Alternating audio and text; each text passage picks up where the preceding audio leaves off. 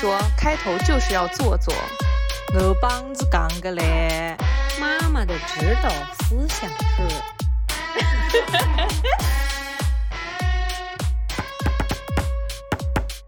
大家好，这里是宁宁开门。好，欢迎收欢迎收听大家这一期宁宁开门。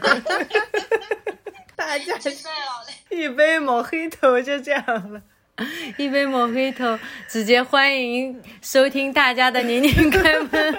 欢迎大家收听这一期的宁宁开门。这一期我们好像又没有什么太太明显的主题，聊一聊大家最近生活中的所闻所见所感。这六个字暴露了我的年龄。你你现在有点大舌头了。年龄年龄，聊一聊这里生活的所闻所见所感。杯莫黑头就这样了。一杯莫黑头，暴露了我们的年龄。滚，走远一点你。还没有自我介绍，已经我们的播客已经流行到不需要自我介绍了。哦，我是凯子，我是宁宁，我是嘻嘻。我就知道他已经 他憋了好久了，按耐不住了。怎么这个时候可以缺了西西的 callback？我已经笑的有点后背发汗了。先先先醒醒酒吧。宁宁，我想先问问你，今天我烧的那那一锅大杂烩好吃吗？特别好吃。你来说一下，我们今天为什么是在家里面烧大杂烩吃？今天下午四点半，四点半的时候我。惯例打电话给凯子说，就是约一下，今天是在外面吃晚饭，还是，呃，还是怎么说？因为还是喊外卖。对，还是喊外卖，因为他是休息，我是上班。凯子最近迷上了废话文学，然后我问他说，今天出来吃晚饭吗？他说，他回答我说，嗯，如果今天出去吃的话，咱们就在外面吃；如果不出去吃的话，我们就在家里吃。这这个是已经在西西那边获得证实的，就是听完就真的很想骂神经病。啊 在家里吃的话，那就只能点外卖，但是我们家附近那个外卖就真的已经被我们之前的很多周末吃的也应吃尽吃，就是已经找不到更想吃的东西。然后我就不动脑筋的宁宁下意识的就说：“我们点那个牛蛙吧，可心妈妈的牛蛙。”然后凯子说。你这个人呢，是我见过的，就是我这个人已经可以盯着一样东西吃了，就是喜欢吃的东西吃。你超出了我的极限，你是可以真的吃到那个东西不到吐为止，你是可以就是一直重复吃的。然后他拒绝了这个方案，我就跟你们俩完全不一样，我就每次都得吃不一样的，我很少重复点。有的时候加班回来晚了，只能连着吃的时候。我都尽量点不一样的。当时凯子就在看别的，然后他接着有的一个方案就是说，要不就他他来点那种呃离我上班单位比较近的海底捞，让我去自提。几经辗转之后，这些方案都被毙掉了。呃，他都觉得有一些麻烦，最终他觉得麻烦的是，总觉得这个也不想吃，那个又好像有点有点不合适。然后我就说，那还是要不然你打的出来找我，然后我们。呃，我们在外面吃吧。他就 他就说，啊，不要了，不要了，在外面吃，呃，比较贵。他把那个消费降级已经贯彻到贯彻到了贯彻到了日常当中，还继续在坚持这件事情。主要是因为宁宁最近的工作又可能有所波动。对，宁宁最近就是打算下我们要有留一个预告在这，下一期我们有可能会来吐槽宁宁的老板。虽然上一次聊完宁宁的工作，我们已经预告过有可能会来。吐槽宁宁的老板，但是到现在也没有去吐槽。但是这一期的话，经过最近的一些后续事件的发生，我们真的可以攒一攒来录一期了。嗯，我我我的经验告诉我，这个播客不要做任何的预告，每一期预告都是不会播的，越预告越不会播。不播的前提是我们连录都没有录。然后，所以我就打算换工作，然后他就他就提前。到突然说，哎呀，你都已经打算换工作了，那我们可能有你那个可能有空窗期啊，我们现在就不要出去乱花钱吧。对，先提前把这个消费降级做起来，在心理上和这个钱包的这个准备上都提前做好准备。哎，然后我竟我竟不知道怎么反驳，已经开始居安思危了是吗？对我当时也是用的这个成语，我说哈、哈，你现在就已经开始居安思危，我不知道怎么反驳，然后心想说也快点依他，然后就他就呃出了一个主意说，要不我们我就说我们家里还有一个汤底，要不买点在家煮点什么吃。他说哎那行，那我去买点什么这个那个菜，等你回来的时候，呃我来我来弄吧。然后后来 他结果他买回来了之后，看似就是他认认真真用那个宜家的大袋子，认认真真。我看到他从车后我还特，地去了一趟超市，然后还拿宜家袋子去超市里面宜家 宜家袋子去超市里面买了一大袋东西回来，然后宁宁一开始他他本来觉得很正常，就觉得我们要烫火锅吃嘛，对。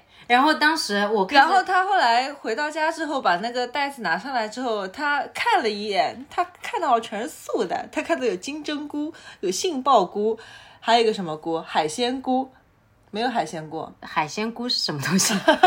海鲜菇海鲜菇呀，就是那个小的，比金针菇大一号，啊然后没有没有啊杏鲍菇那么大！中型菇。啊，中号就是细菇、中菇、粗菇都有了，啊，还还还有小白还菜，还还还有小白菜，还有玉米。他说，呃，他说啊，没有肉吗？我说，嗯，家里不是有那个鸡腿吗？我说那个照烧鸡腿可以用空气炸锅炸一下。他说那个还没有解冻。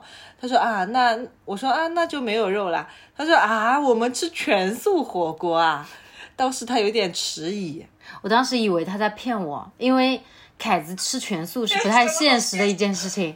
凯子是一个很会搞惊喜的人吗？他不是，我当时可能孩子是是个实在人。对，当时可能一方面我是基于我觉得凯子也是很喜欢吃肉的，还有就是基于说。呃就是就是我可能接受不了这个现实吧，我就在 内心期待着一个惊喜接。受不了的现实。就是因为我挺饿的了，当时也已经七点多钟了，然后他还在洗菇，然后然后 那时候还七点不到，好吧？瞎说七点多钟了已经，开吃我看时间呢，七点十八分。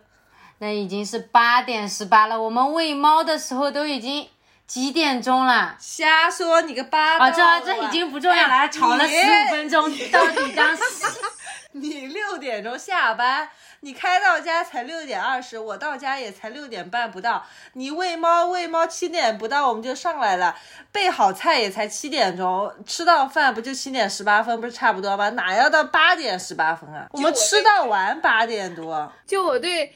就我对开开这个做饭水平的理解，就是没有人在旁边指导他，是比较难做出一顿口味正常的饭的。我以为他从宜家的袋子里面最后掏出了他的三姑，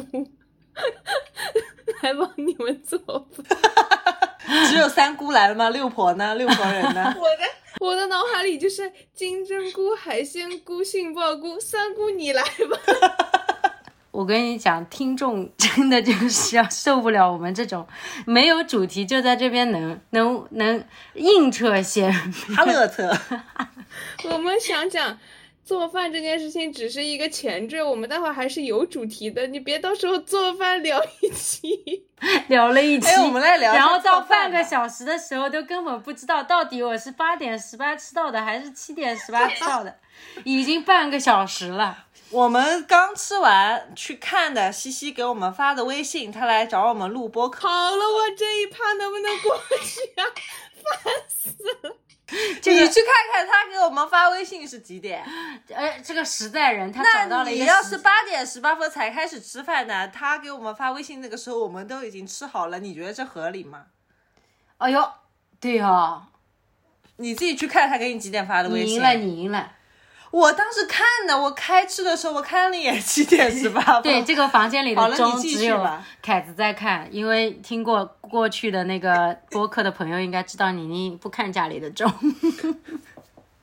好了好了，我们结这个时间线结束在 结束在这个地方，我们来聊一聊这个三姑是怎么把菜做出来的。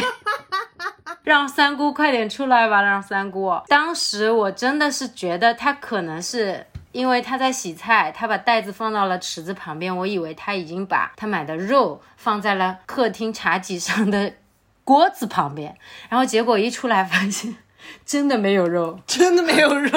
真的没有肉，真的没有肉。他还要撺掇我去楼下去用空气炸锅炸那个还没有解冻的鸡腿，我就无法理解。我当时已经真的有点饿了。然后我心想说，我不要。最后我就等它烧嘛。我心想说，哎呀，素就素吧，反正总总归能吃。然后有我喜欢吃的豆腐也行吧。然后还有虾仁。但是呢，他他当时又跟我说，宁宁，你可不可以下楼去倒一点油上来？我需要一点油。然后我说是色拉油吗？那我心想说，烫火锅为什么还要倒色拉油？我们有锅底料。然后我也没想那么多。然后拿上来了之后，他切切菜。然后切豆腐，然后备菜，然后拿拿着那个小小砧板在那备菜，全备好了之后，他做出了一副要炒菜的架势。然后我心想说，什么？我今天要吃一个什么东西？然后我 小助理就在旁边，一会儿被他支配去拿一个这个厨啊小帮厨，然后也不敢多问，不敢多啰嗦，他非常的气定神闲，把油倒进去，然后。把锅烧热，它而且它是用电磁炉炒菜，用一个汤锅，就一副就是那种大厨，随便你给我什么 什么那种工具，我都可以做一桌好菜的那种架势。然后苍啷啷、擦啦啦，然后然后那些你要你要你要想象啊，那些他刚刚洗过的所有的那个锅上面全是水，然后那个剑刀子啦，哎呦，乒乒乓乓，打卡都跑掉了。打卡本来趴在那个茶几前面，在那退退避三舍，然后说他他就开始拿一个锅锅子当盾牌，然后擦啦啦擦啦啦。盾牌，然后在锅盖里面煮菜，啊锅盖当当盾牌，然后在那边擦啦啦擦啦啦炒啦，然后完完了之后他说。哎呀，这个这个豆腐怎么办？这个豆腐怎么炒？我又没有炒铲子，他没有铲子，你知道吗？他是用一个什么在炒的菜？筷子，筷子，他让筷子，对我说用筷子扒拉吧，我我真的不想下楼，太累了。然后他说筷子扒拉，然后搅搅那个菜叶子，然后金针菇什么菇，这个菇那个菇，然后他又放下去了一些水，然后那个时候的神情就是那种不是很确定，但是很自信，单压 skr skr。然后就就那种，哎呀，他放每一个东西的时候，他都不知道这个东西 放进去放进去顺序对不对，以及会变成什么样子，然后这个菜又变成什么样子，这个这个会是什么味味道？但是他放每一个的时候都非常的坚定。然后最后他把那个虾仁放了进去，咕噜噜咕咚咚，直接关关那个电源的时候，一锅就是乱炖，你知道吗？就是乱炖，然后看上去。又特别的清淡，就就是那个颜色吧，就是奶奶黄色的，对吧？因为我用的是猪猪肚鸡的汤底。对，这个特别适合，就是回到了那种刚认识西西的时候，就这个特别特别适合醒酒。我跟你说 酒它是吃完了这个乱炖喝的，但是这个东西呢，哎哎，不知道它是故意把我饿这么久，然后你吃什么都好吃呢，还是怎么样？怎么样？就是你吃到嘴里啊，我觉得说哦，美味，哎呀不错，这个大厨。跟你说，刚刚这个故事其实我已经听了一一个简短的版本了。我听完以后就觉得说，这作弊做成这个样子，肯定好吃。用料包烧哪有不好吃的？这就是方便面的步骤吗？对，我们还也下了挂面的。这个故事主要是为了要分享一下，我们今天消费降级了一把，也既没有出去吃饭，也没有去点外卖回来吃，然后也是为晚点我们要录宁宁那个吐槽老板而做一期预告，因为还预告。之所以要消费降降级，是因为宁宁要失去她的工作。每个月家里是一个人挣钱还是两个人挣钱，还是不一样的，好吗？啊，我们能进入正题了吗？进入正题就是画街那一期，凯子在羡慕西西和宁宁的松弛感。哎，这这个凯子也想希望自己能够变得越来越松弛，不要每天活得特别紧绷。哎，这练手的机会，哎，他可就是伸手就来。就是我们我们那儿不是个国际部嘛，就初中里面的国际部。然后呢，我们那就会有外教，会有口语老师，而且呢，我们还有个特色的课程是经济课。呃，我们有经济老师，就是专门专职的经济老师，他不带任何其他课的啊，他会给学生们讲。所以你们的数学老师教别的什么课？数学老师可以去教 STEAM 课。哦，我的意思是，比如说不是什么英语老师来兼兼了一个什么经济课，政治老师来兼了一个什么经济课，他就是专门的一个经济老师，就是只上经济课的。嗯，然后呢，所以这这就是我们两个就是比较主要的特色课程嘛。然后这个两个老师呢，我们分别给他们起一个名字，就是口语老师，我们就叫他阿壮，然后经济老师就是阿伟。他们两个人的交集就在于，他们不仅要给我们国际部的孩子上课，他们还要给就是本部的孩子上课，就是普通班他们也得去上课。而且呢，他们俩的课是一周轮一周，一周轮一周。普通班，扑通扑通跳下水，青蛙不吃水，太平年。扑通班，扑扑通班。我在笑的不是你突然插这句话，我在笑的是你居然连扑通扑通跳下水你都能够走掉，扑通扑通跳下水。哎，不要造成一种错觉，宁宁唱歌是会走调的，好不好？我今天听上一期的时候，听到宁宁在那边唱那首歌，我都快笑得昏过去乌了。云快走开。这个哪里走调了？这不重要，他们就是一周轮一周，一周轮一周，而且学校的话，有的时候会涉及放假，涉及这一周可能要考试，就是课程会比较混乱，就是有有可能这周来了，你突然会忘记，哎，上一上一次上的是什么课，这一周轮到什么课了，就是会大家有的时候会搞不清楚。那阿伟呢，就是经济老师阿伟呢，就去提醒了一下阿壮，哎，这周轮到你上课了。其实阿伟就是这么一个目的，他没有其他任何的目的。哎，阿壮，因为他是个外国人嘛，他就比较的，他自认为就是他自己描述自己呢，他是觉得自己比较的 professional，但其实呢，就是他比较的认死理，然后呢，也比较的，其实有些许的有一些官僚阶级、官僚主义，他就是说。哎，你又不是我领导，你也不是这个什么安排课务，你不是任何人，你凭什么来告诉我我要来上课？然后就是很奇怪的一个同事间的矛盾就产生了，他就觉得他就觉得阿伟经济老师阿伟很不尊重他，就很难 get，就是阿壮，就是他们对尊重的这个界限实在是。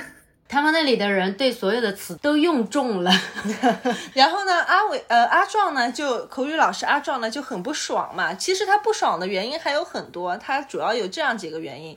首先第一个是阿伟去提醒他上课，嗯，就是他们之间其实是普通老师之间的平级的关系，他就觉得阿伟没有没有资格来提醒他去上课。其次呢，这节课呢很不。很不凑巧的呢，是是在周六的一节课，嗯，然后那个周六为什么要上课呢？因为那因为我们过再过一周呢是中考的那一周，我们的学校要做中考的考场，所以呢要调休。中考那三天我们要放假，所以这一周六是用来调休的。那本身这到这里还没有任何的问题，对不对？但是调休调休呢？哎，我们国际部呢，我们我们。不调休，我们纯粹的就是放假。我们这周六也正常放假，我们到中考那三天呢，我们也正常放假，就是我们不调休。这本来是一件好事，对不对？但是对于这个口语老师阿壮来说呢，他就觉得很不公平。哎，为什么你们全都放假了，我却要要在这里调休？嗯，那这里呢，我们要引出第三个人物，就是阿丽。阿丽呢是平时就是分管这阿丽丽阿丽丽阿丽阿丽丽。阿丽呢，平时就是分管这个普通课的，普通班的兴趣课，这个就是口语和经济课。他们一周就是阿丽平时就是负责就是接洽这些事情的，嗯，就是平时呢也确实是阿丽去通知阿壮，哎，这周你要上课了，下周你不用上课，这之类的这些事情都是阿丽在管。那么。嗯，阿壮就是觉得很不爽了，之后他也不想来上课。之后之后呢，他自然而然他就去找阿丽喽。他也没有必要跟阿伟多啰嗦嘛。然后阿丽听完他的这些巴拉巴拉的事情之后，你知道阿丽的反应是什么样子的吗？他不能理解他，他一字一个字都没有说，他就扭头走了，直直奔我的办公室，然后就来找我告了一状。然后他就觉得在他那里这件事情就结束了。为什么要找你告状？因为他的意思就是说我得去协调这件事情。好，现在明天有一节课，然后外教不愿意去上课，然后希望我去协调。啊，撞到不愿意去上课这么严重吗？对呀，我刚刚说那么多，你都没有听懂是吗？我只是觉得，我只是以为他不爽阿伟去提醒他上课，没有想到他都连那节课都不想上。因为那是一个周六啊，他不想周六来上课，而且我们国际部所有老师那个周六都是要放假的。只有他要来上课，虽然可以跟他说是中考要调休或者怎么样，但是其他人都放假，他就觉得说那凭什么我要来调休？他就是这个意思。他不是对阶级感很很很很重吗？这个是上上级给他布置的课表，他倒不服从了。我觉得外国人也挺双标的啊！不行不行，不是外国人啊，不能 不能一竿子打翻一鸭一船鸭。阿壮也挺双标的，就阿壮是比较双标吧，只能这么说啦。哎，他其实就是他其实就是找理由，然后呢，那我 我就被指派了去，就是要说服阿壮来周六来上课嘛。因为我们国际部跟那个校本部呢，就是我们的关系呢是有一点点微妙的。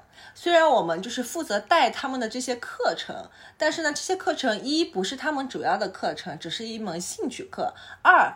也不考试，也没有任何，也跟中考没有任何的关系，所以整体上来说，不管是呃普通班的这个班主任也好，还是他们的学生也好，他们是喜欢上这样的课的。但是呢，像在这样的时间，就是现在也六月份了嘛，马上期末了，他们是非常不欢迎这样的课的。他们更希望把这些课，就是跟体育课一样，希望把它占掉，然后可以用来做作业或者用来上别的课。我说这个微妙，它微妙之处就在于，哪怕这些孩子他们对于这个课课再怎么无所谓，我们就是我们国际部以及这个上课的老师，我们是不能够非常随意的去对待这门课的，不能说啊，那既然你们反正也无所谓这个课，那不上就不上嘛，反正这个课就无所谓，就就就是那个翘课或者说哎随便就是那个掉吧。我从来没有听说过老师。不上课是翘课的，就是我们不能够就是直接甩手，不能够就是我们也非常的无所谓，我是这个意思。然后呢，我所以呢，我就肩负了这个重任，我必须要说服阿壮周六来上课，我就夹在这个里面。其实我很难办的，为什么？从我的角度，其实我也挺能够理解阿壮的。通知到阿壮要去上课，周六要上课的那一天是周五了。嗯，就是隔天通知你说，哎，明天你要来上一节课。其次呢，也确实是一个周六啊。我们本来呢也是找了一个兼职的老师，就专门来上周六周日的课的。然后我们正常的全职的外教老师呢，是只有周一到周五才上课的。但是呢，我又站在学校的角度上，或者说我又站在我的领导的这个角度上，我去看待这件事呢，我又知道。其实阿壮不去上这个课呢，其实影响是不太好的，就是感觉我们好像也不是很当回事的那种感觉。所以呢，我我就很两难嘛。但你说穿了，说到底这件事情跟我有什么关系吗？没有，就也没有什么太大的关系，对不对？如果说这个外教不去上课，也不是我不让他去上课，我我这个唆使他不要去上课，也不是我的原因，我不想去上课，对吧？那那学校那边如果说就是那个班级就是那节课没有老师去上，那也不是我的班级，也不是啥，就是说这件事情从头到尾，从头到脚，对吧？从正面到反面，他跟我其实都是没有什么太大关系的，我只是负责去跟阿壮把这件事情说明白，你得去上课，然后呢？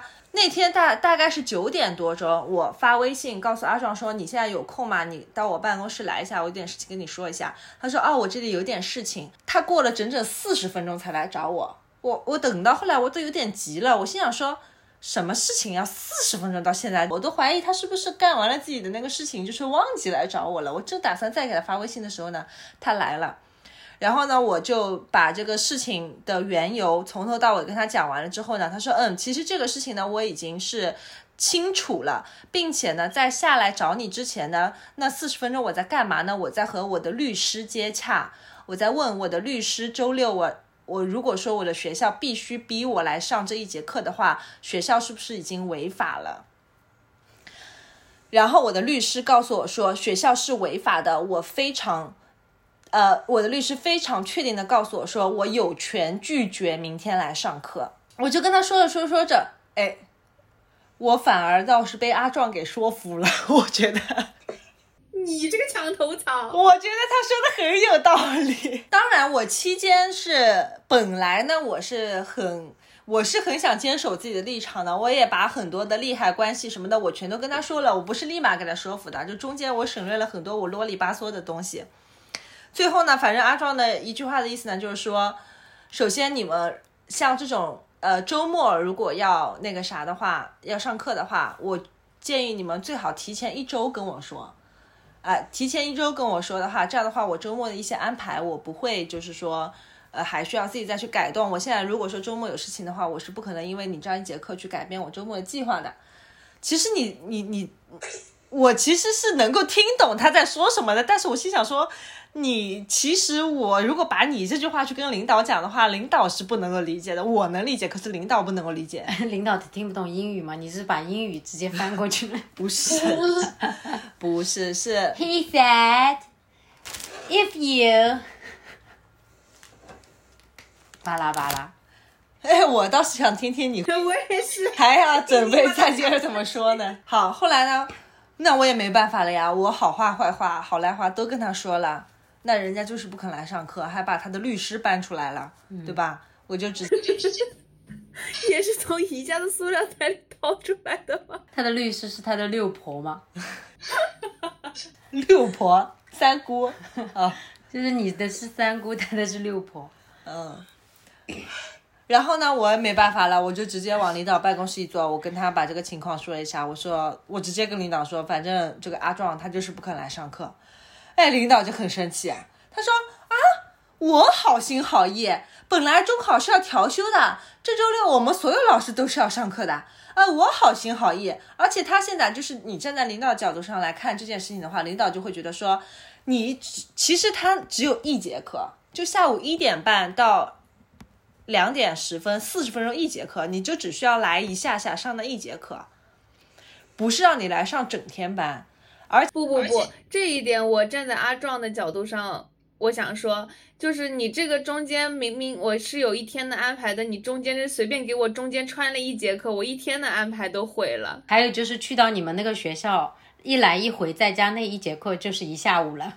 对，你们说的这些都有道理，所以我刚刚说的是从我领导的角度上来看，对对。对，我没有让你周六整天都要来上班调休，你只需要来上一节课，就相当于是一个半天的一个事情，不然的话你一整天，而且是，对吧？嗯，我是好心好意，领导就觉得很很委屈，然后他就一拍桌子，他说：“那明天周六所有老师都来上课吧，不要烦了。”的陪他，所有人陪他一起来上班，这样总总公平了吧？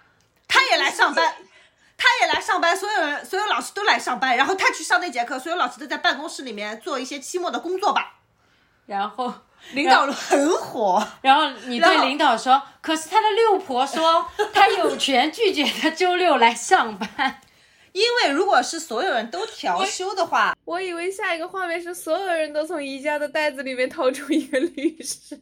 如果真的是说所有老师都是这周六和下周一要调课的话。调班的话，那这个是那完全是合理的，对不对？我听到这里，我向你开开道歉，因为这个故事一开始讲的时候，我真的觉得太啰里吧嗦了，根本没有重点。结果突然两极反转，一个反转接一个反转，我现在非常想听下去。非常想听下去，这故事都快结束了，就领导发火了。领导发火了呀！其实这个时候我是想剖析一下我内心的独白的。你们还记得我讲这个故事的前提吗？我说我要来练手我的松弛感。嗯嗯嗯，对，完全忘记了，从西西的表情上看出来，一个字都不记得。就是有两个我，以前的我，如果碰到这样的事情，领导都已经发火了，我是压力很大的。压力山大，我我会觉得我没有把这件事情办好，没搞定，我没有把这个外教搞定，没盛开，我没有把这个外教搞定，我没有说服他，我没有动之以理，晓之以情，想尽一切办法把明天这节课外教能够去把这节课上掉，而这个任务而得到完成，晓之以理，动之以情。我刚刚说了什么？动之以理，晓之以以情。然后会觉得自己仿佛自己做错了什么事情，觉得我很不应该，觉得我像是没有把自己的工作做好。